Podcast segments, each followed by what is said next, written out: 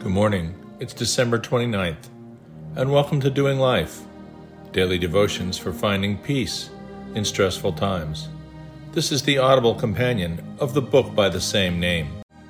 The music you're listening to is the John Dunbar theme from Dances with Wolves, composed and conducted by John Barry. Today's title is Letting God Down.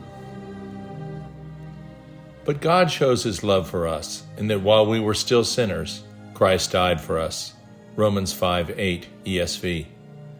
Almost 20 years ago, one of my daughters was entering her sophomore year in high school. She did what teenagers do. On a sleepover, she and three friends snuck out, headed for mischief. Suffice it to say, they got caught. My daughter subsequently wrote me a long, literally tear stained letter. She didn't complain about being grounded. She didn't complain about having her driver's license delayed. The letter was simply an obviously heartfelt apology for letting me down, for disappointing me. All of us do things we're not proud of. I do things that I'm not proud of. In fact, I did something I wasn't proud of just yesterday. If you do something you know you really ought not, you also have a tendency to hide it. Then, when you're discovered, for most of us, it's not the punishment we fear, it's not the discontinuation of whatever we were into, it's the disappointment in the eyes of anyone we might have hurt. Oftentimes, when we do something we shouldn't, there's someone we've disappointed. But here is another incredible thing about grace that someone doesn't include God.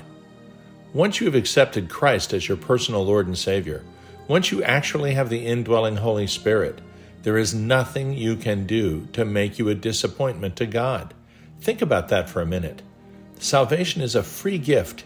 It's not something promised for those that do the right thing more than other people. It's not about doing at all. If it were about always doing the right thing, then none of us would be welcome back to be with God the Father. Because we're all sinners. Christians, remember, aren't saints who never sin, they're sinners who are saved. Grace means that we're truly free. If there's nothing we can do to either make God love us more or love us less, then we're free from shame and free from guilt. We're promised that for believers there is no condemnation from God's perspective. Imagine what this means for your life. Yes, you will sin, and yes, you may be disappointed in yourself for not allowing the Holy Spirit to guide you more consistently. But Jesus will never be disappointed in you. You couldn't let Jesus down no matter how hard you try. Now, there's something to be grateful for as you prepare for your upcoming New Year's resolutions.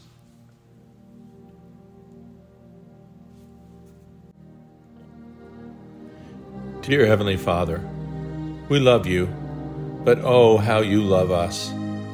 Free from guilt, shame, and enslavement to sin, let the Holy Spirit have free rein from within to guide us so that we constantly express the fruits of the Spirit.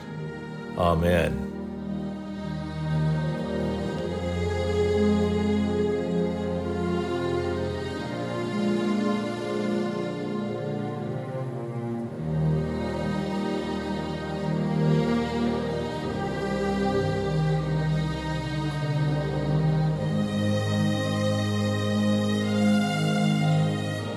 We'll see you tomorrow